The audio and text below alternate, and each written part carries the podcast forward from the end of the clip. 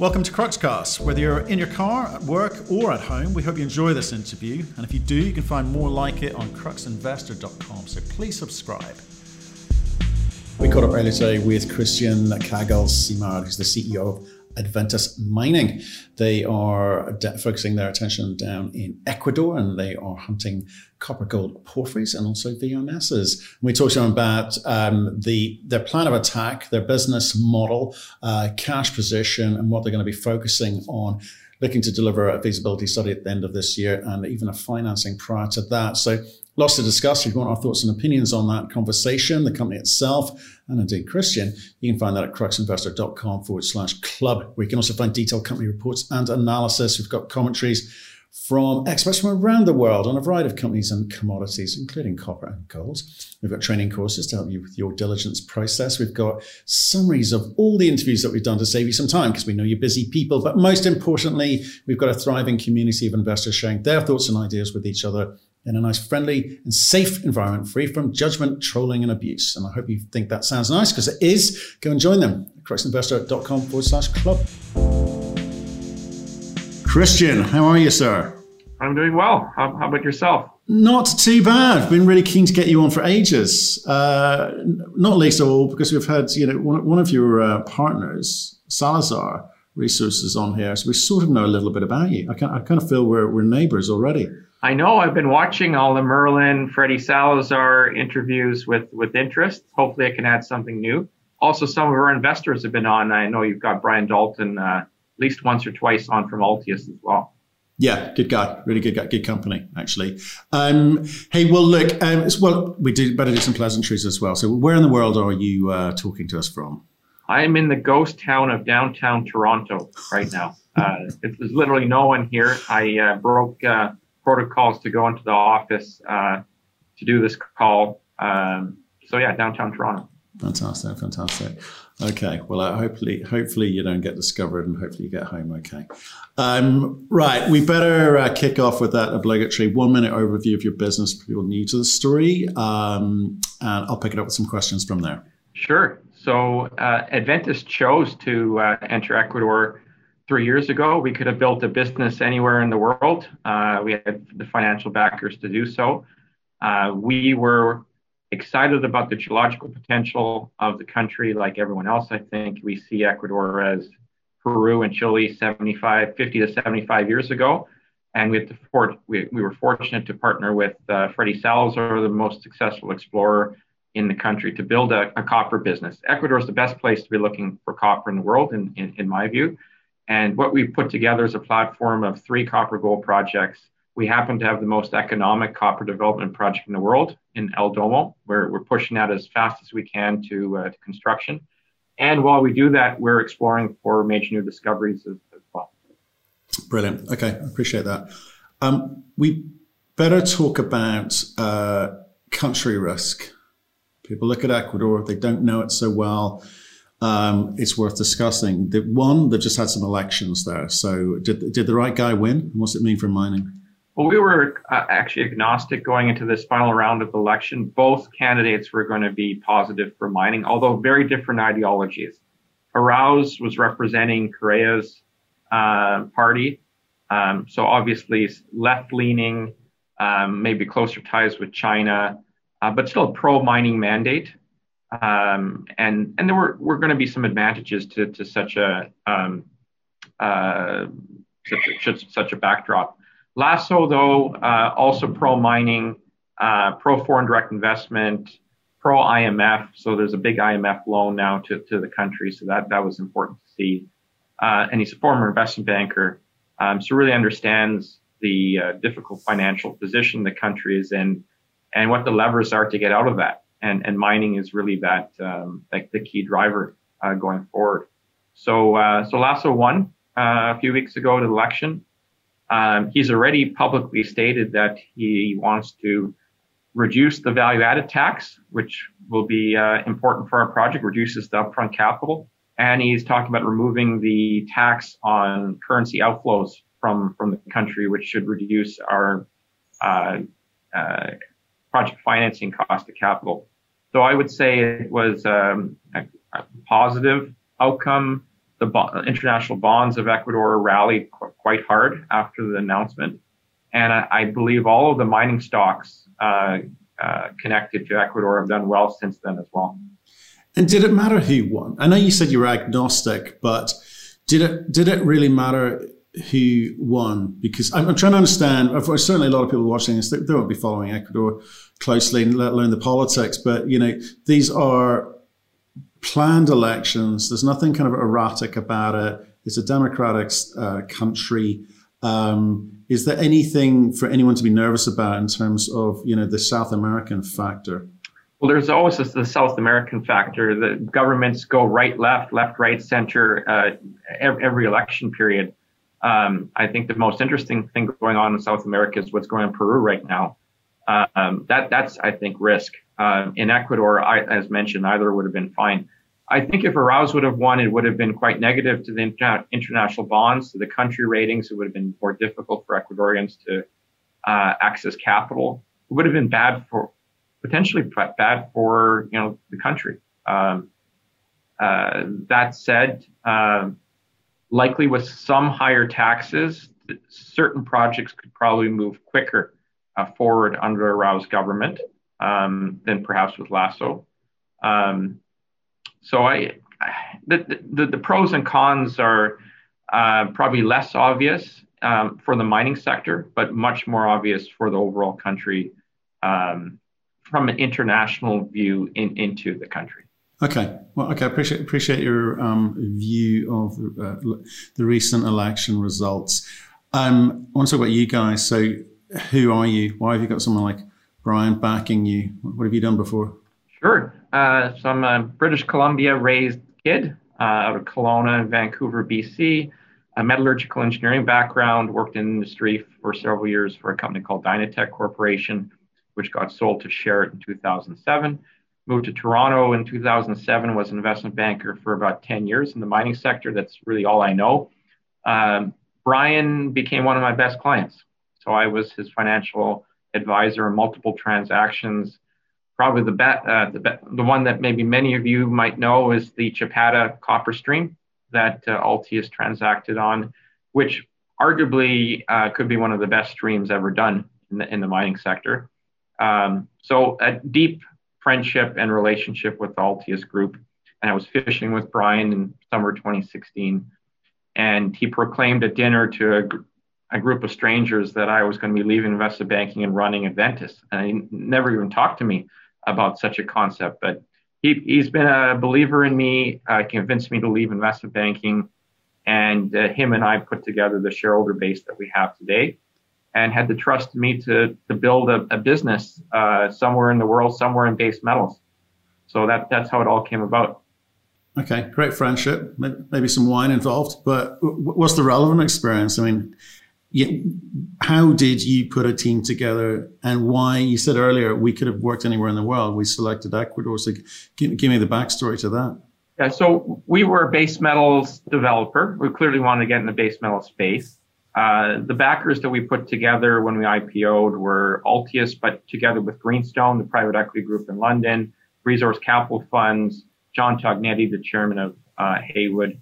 Um, though that group notionally ha- were backing us for a few hundred million dollars. For the first year out of my condo, uh, we looked at 240 assets in 25 countries. We put several billion dollars of proposals on, on the table.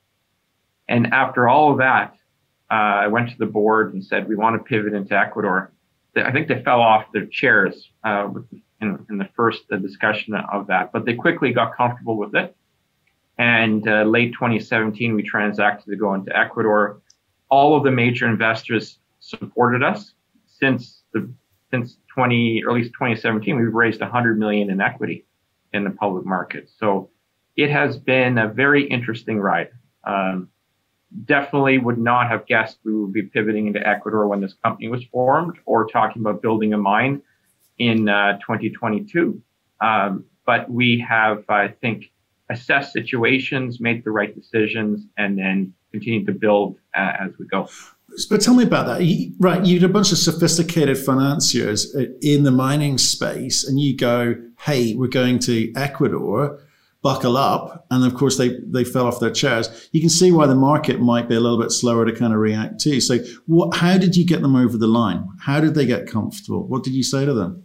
Well, let's take a step back and see how Ecuador has transformed in the last few years. It's gone from uh, uh, a country pre 2014 as you know wouldn't touch it, and then Lucas Lundin came in, bought uh, Norte, created Lundin Gold, and really solidified the new platform in Ecuador for, for, for mining.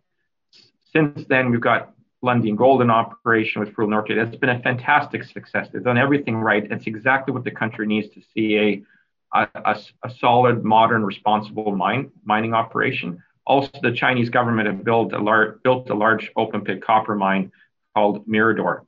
So there, there are those examples in country, but it's not only us that have been attracted to the geological you know, potential of the country.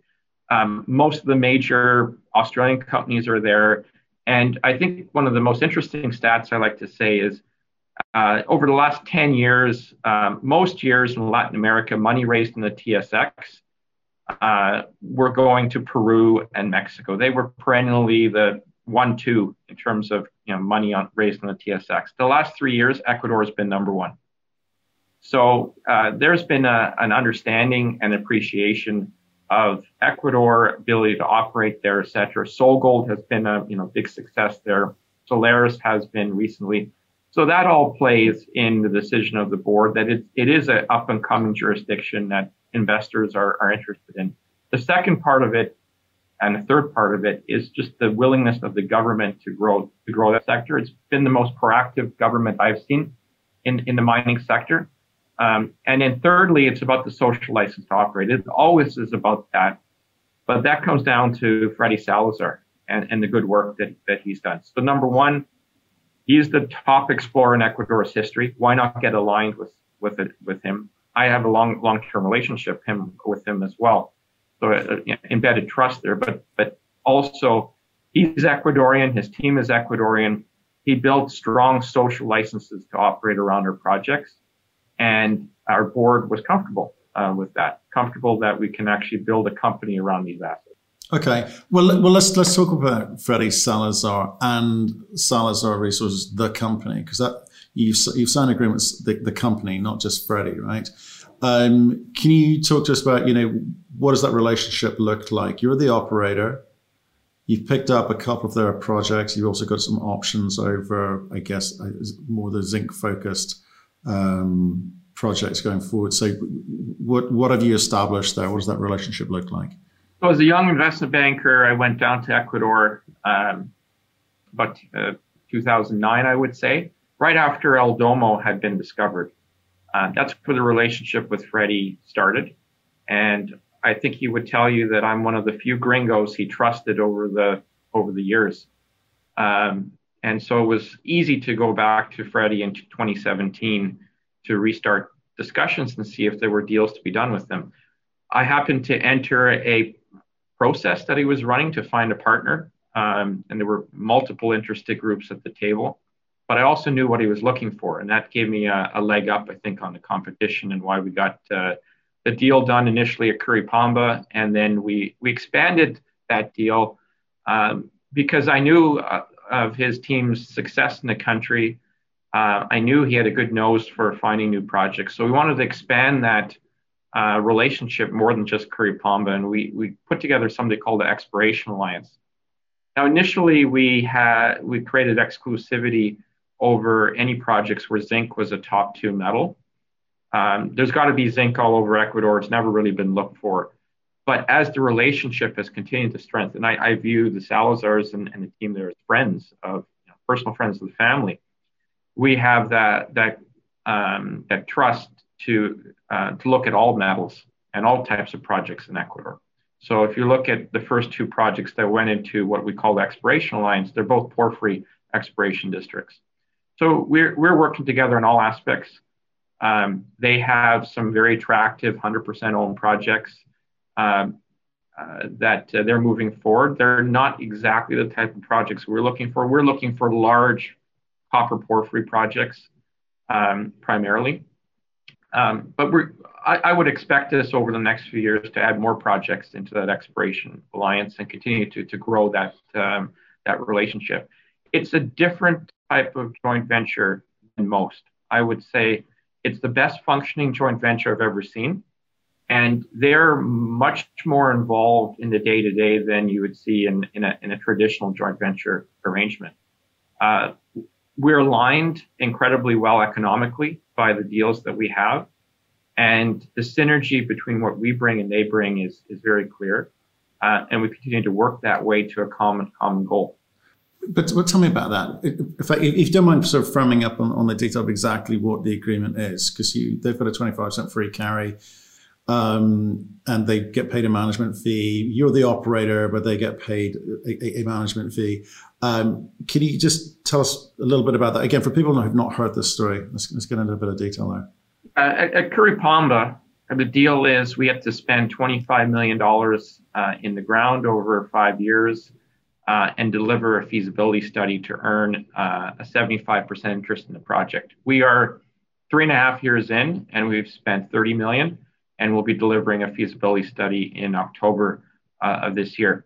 Then we're required to fund 100% of the capex to get to commercial production. But in doing so, we can encumber 100% of the asset in, with debt or streaming or other types of non equity financing. And we have the rights to 100% of the offtake on the project too, which is, which is actually worth quite a bit of money. Once we get to commercial production, we get 95% of the free cash flow out of the project until all of our money is recouped. Then it drops to 75 25. So uh, there is a preferential payback uh, on our side uh, by arranging the, the finance for the project. Uh, like you said, they get management fees because they're very much involved in consulting and, and helping with us in the project.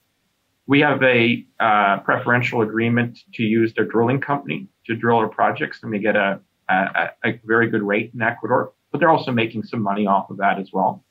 Um, in the case of our porphyry projects, um, it's an 80 20 uh, arrangement. We fully fund to a construction decision. So in that case, if we build something, they do have to pony up 20% to build what likely will be a multi billion dollar asset. And there's a standard dilution formula if, if they don't. Um, but in that case as well, their management fees payable for consulting and their preferred drilling contractors, so they make money off drilling. Okay, interesting. So feasibility by October, say Q4 this year. Yes. Fantastic. Um, can you tell us about what you're actually doing at Curipamba, if you don't mind, in terms of exploration, um, you know, to kind of support this feasibility study or, or for other purposes?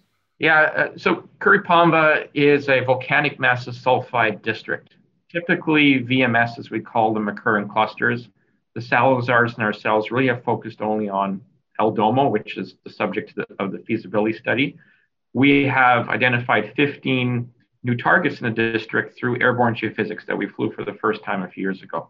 Now is the fun time of testing these 15 targets, looking for, for new discovery. So we will be drilling another 4,000 meters this year, testing a few of those VMS targets around El Domo. So you know, we're hoping for new discovery there. But the majority of the focus here is getting El Domo to, a, to the position of starting construction in October 2022. So what do we have to do before then? So we are deep in, in discussions on a project finance package. I think this is really going to surprise the market. Um, we have uh, multiple proposals, about 175 million is the average. Um, there's one standout, and uh, I think you'll see that uh, likely announced before the feasibility study is out.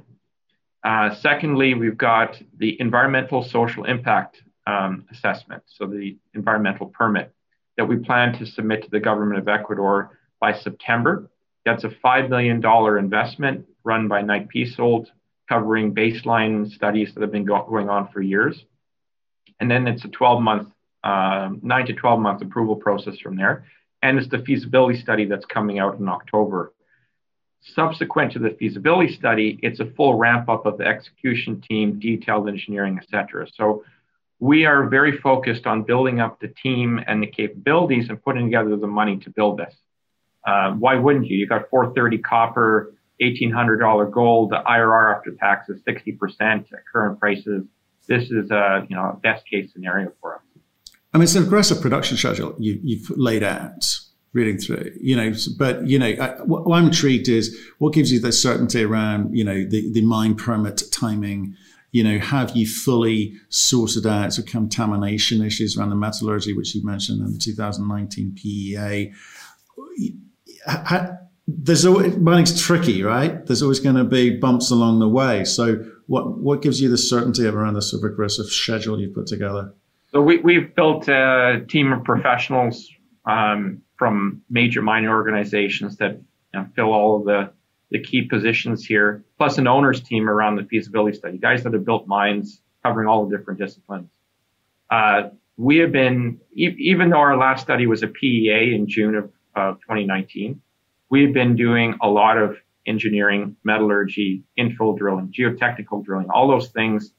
Put together a feasibility study that's not to flip and sell to someone else to actually build.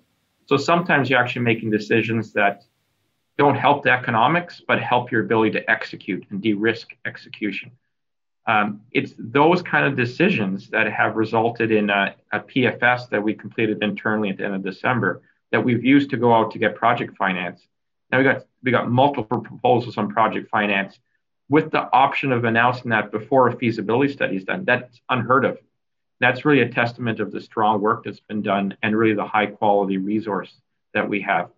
The execution plan has us uh, starting construction October 2022 and starting production in February of 2024. It's a it's a quite a small, uh, simple project. Uh, construction is around 15 to 16 months. We have very good infrastructure uh, where the project is. This is a schedule that has been put together by our technical team who's built multiple mines before. It assumes a 12 month permitting uh, timeline. Our indications are that could be as quick as six months, but we've assumed 12, plus some wiggle room in there as well. So everyone that's looked at our execution schedule, schedule, including the project financiers, don't see many holes in it.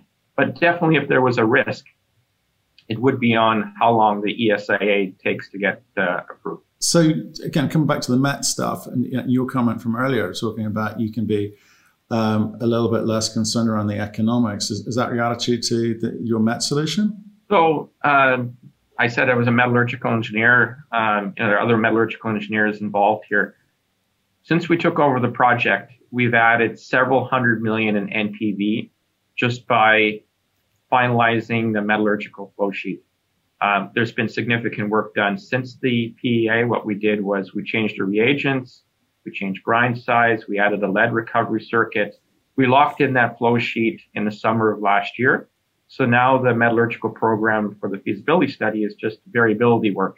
It's more for operations than anything else. Uh, we shipped 10 tons of um, material from the from the infill drilling we just completed to Kamloops, BC, to do several tons of that variability work. So metallurgy, I would say, has been the, the, core focus of this project. It's the core focus of any volcanic massive sulfide uh, project. But uh, in this case, we're not only thinking about it from feasibility study perspective, but also operating it um, and building a geometallurgical model as well. So I'm very comfortable on, on the metallurgy here.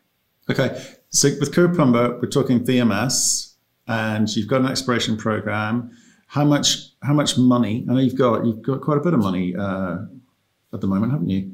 What's the number? 45? We have 45 million of cash and investments September 30th of last year. We just filed yesterday our year-end financials. So December 31st, that number had dropped to 33 million.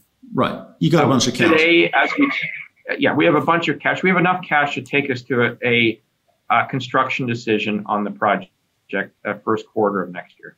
Right. And but we're, we're focused right now on the VMS projects, Curipamba, uh, how much are you going to be spending? Sorry, we talked about exploration, but we didn't talk about how many more meters you think you're going to need to drill.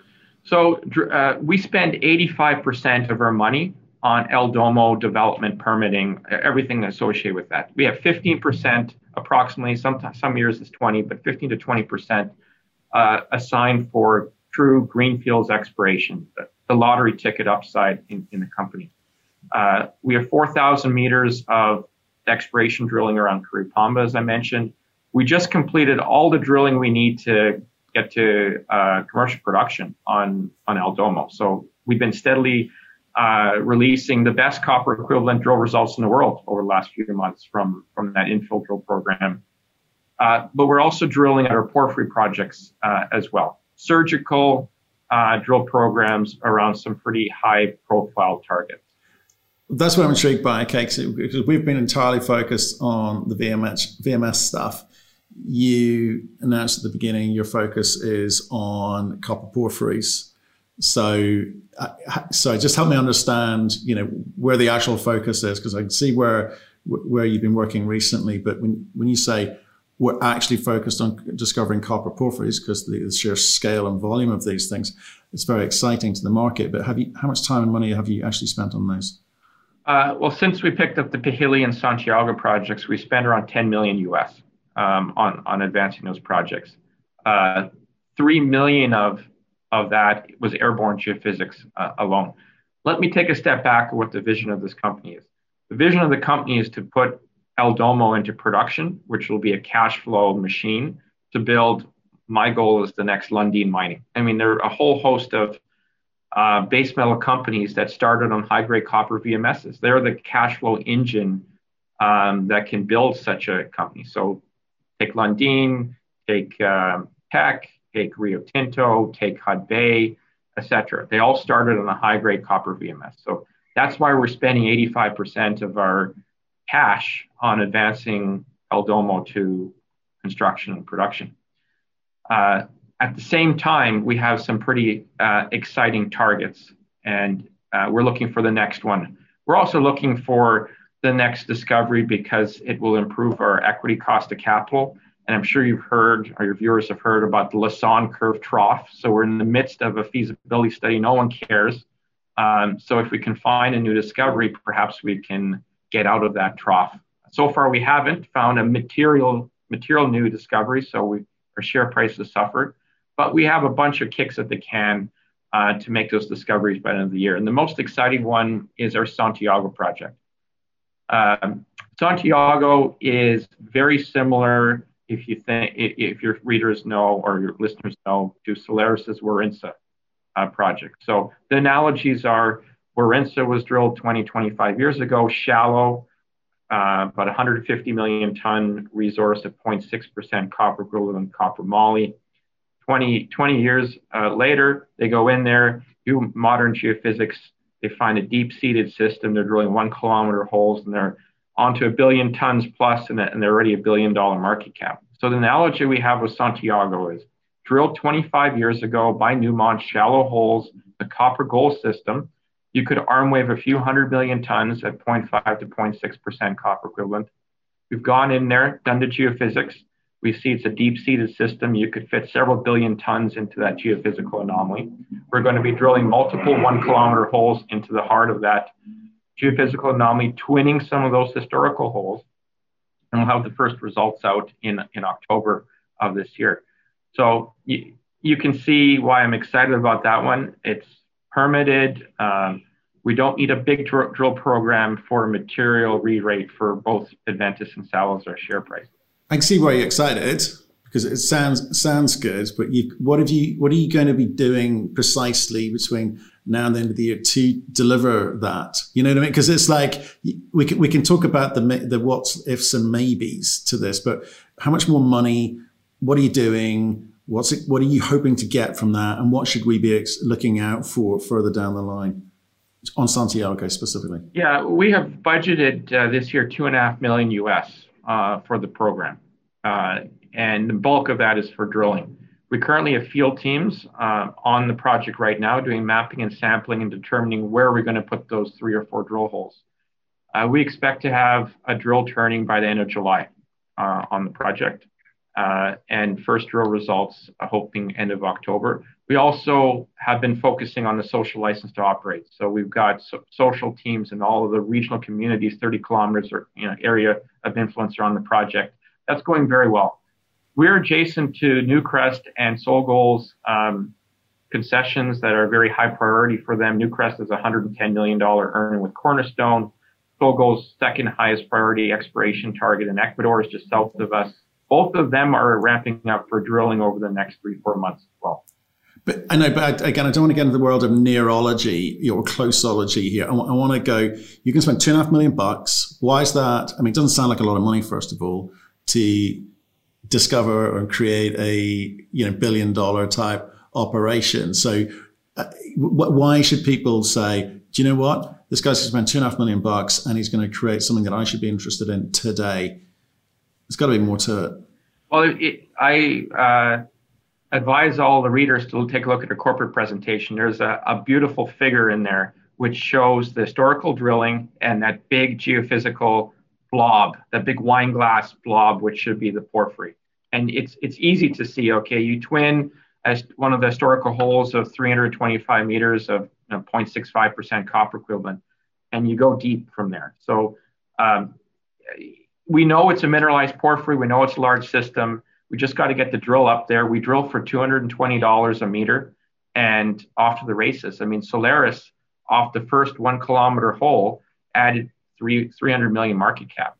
So you don't need to spend a lot when you're getting those kind of results to see the, the, the a substantial re-rate in the share price. Okay. And so you, you, mentioned earlier that you're using the um, Salazar rigs. So how many rigs have you got turning? So Salazar's have four drill rigs. Uh, we currently have uh, three drill rigs turning. We had up to seven a few months ago, but we pulled the drill rigs off the drilling of El Domo because it's you know the infill drilling is done there. Uh, the actual drill rigs that are turning El Domo right now are geotechnical rigs that are not Salazar rigs.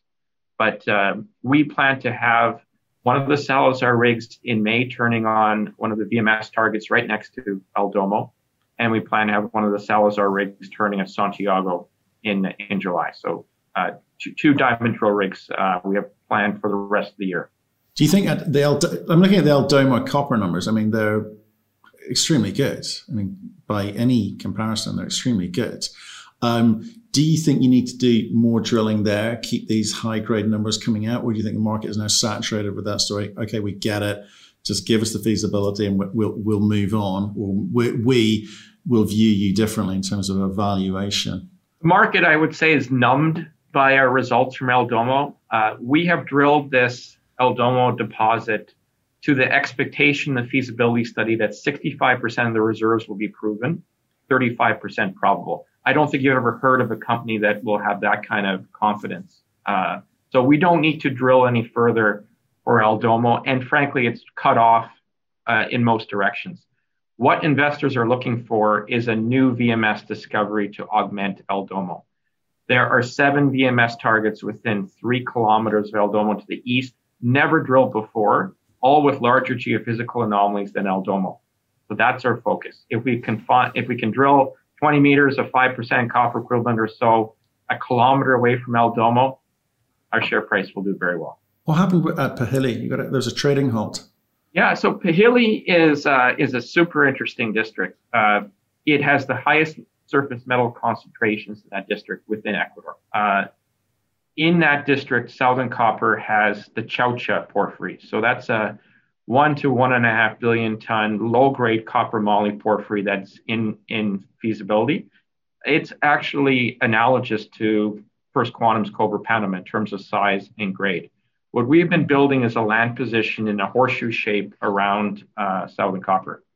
We flew airborne a few years ago, and we have 18 geophysical targets that we uh, picked up from the airborne. None of them ever drilled. So this is a five to 10 year exploration cons- uh, land consolidation uh, program. We picked one of those to do surface work, mapping, sampling, etc., and then execute a phase one drilling program, which we drill 7,000 meters. We completed that program in February. We even we put out two releases, two discoveries in the district. The last one being earlier this week. So what we announced earlier this week is a two kilometer step from our first discovery holes um, with the headline number of 20 meters of 3.8% copper equivalent at, from surface. That's an overprint on top of the porphyry, and that, that's part of a 152 meter hole of 0.65% copper equivalent. There's one hole about 300 meters away that drilled the porphyry, and it's wide open in all directions. So that last hole was probably the most exciting hole in the district, uh, or in our first phase program. All the holes hit porphyry. It's a very large system, and more work needs to be done going forward. Unfortunately, uh, the success of Solaris and SolGold has conditioned the market for porphyry exploration that if you don't drill a kilometer 0.5% copper equivalent or better, it's no good. Um, I think from a technical perspective, we had a huge win, and that last result is super interesting, but the market didn't even move on it. Um, so we're we've spent the money we said we would do with our budget on that project this year. We will drill more next time we go back to the market, but that that project's on hold for now. But but why the trading halt? Because it's a material discovery in, in our view. Um, and the, the, best practices right now, because we're listed um, on multiple exchanges, including Europe, is to put an even playing field out there. Halt the stock if you think there's material news, um, and then put out the news and see see what happens. Nothing happened. You must be annoyed wasn't the greatest week in the market either. But uh, frankly, it's very interesting. Um, 19 meters of 3.8% copper equivalent from surface. Uh, if you put five to 10 million tons of that together, that's another El Domo. That's, that's absolutely a mine. We have no idea geologically what's going on there. Uh, the, the silver numbers are extremely high. And remember, it's overprinted on a porphyry. So it definitely opens up uh, a really neat window to, to explore there and see what we have. Um, but we have to remember what the focus of the company is and, and what we need to do with our treasury. And that is advancing El Domo to commercial production. And, uh, and we'll definitely get back there. But um, right now it's, uh, it, it's more about El Domo rather than chasing up on that. Okay. Um, you did do some drilling at Vaquera, didn't you? Yeah, we, we put a few holes in La Vaquera. We will have a release in May on uh, the results of that and the drilling that will have started on those VMS targets. Uh, La Vaquera is a, what we think is a porphyry system. I mean, you can get porphyries around VMSs as well. These were three wide spaced holes. We did about a thousand meters, so results in, in May. Okay.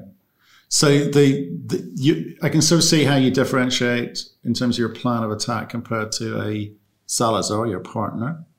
That's clear.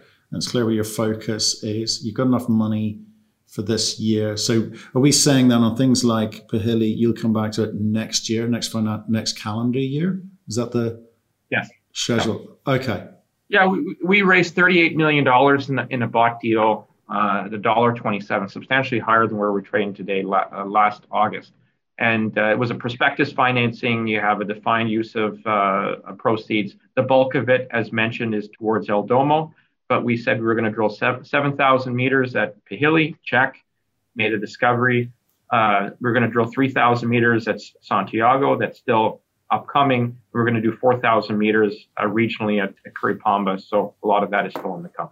So, and just just help me understand what the future looks like here, because I, I get the the decision to say, well, let's get some revenue flowing. We're going to do El, the El Domo Curipamba deposits um, that could get into production relatively quickly. It could produce cash flow to allow us to actually go after these copper porphyries, and that's where the, the big prize is. If you want to be like a Lundin, that's where the big prize is.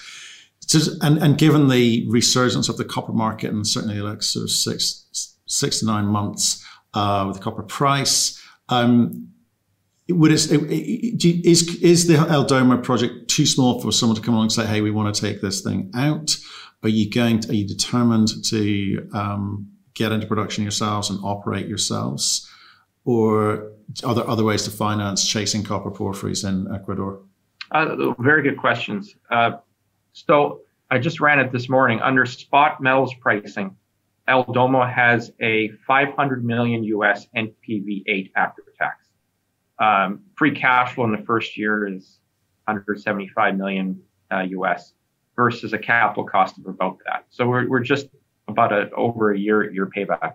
This is a unique project in, in the copper space. I would say the best best similarity I, I know out there would be SilverCrest Metals, Las Chispas in, in Mexico. Um, so it's uh, it's rare to find these things, um, and uh, uh, you really need to think hard if you're if you're um, if, if there's M and A proposals on the table. So th- does it does it fit for others? Absolutely, especially because of the high precious metals uh, content. Um, at the peak of the gold price last year, the project had close to 60% precious metals revenue, 40% base. Now that's flipped around 60 40. So we this project actually caters to gold producers and uh, and base metal producers. The Canadian uh, producers are oddities. They're focused on units of production more than anything else rather than profitability, in, in my view. You look in Europe or in particular the Australians, it's more about free cash flow. So we, we do have quite a bit of interest for um, for El Domo in particular as the next mine for Take Your Pick Mining Company. Um, the problem is we're trading at a dollar share Canadian. Our net asset value for El Domo is 225 uh, share based on the analysts. No one's going to pay 100% premium for uh, for some for Ecuador uh, mining project, even with these kind of uh, characteristics. So we need to continue to de-risk, get our share price higher, and um, de- and, and and see how you know what happens over the next 18 months. If someone's going to buy us, it's going to be before we start uh, construction, so sometime before October 2022. Um, but that's not really what we're focused on. We're focused on building it if we do the right things, we got the permits, the price will naturally move higher, and then we'll make a decision if if and when a proposal comes in.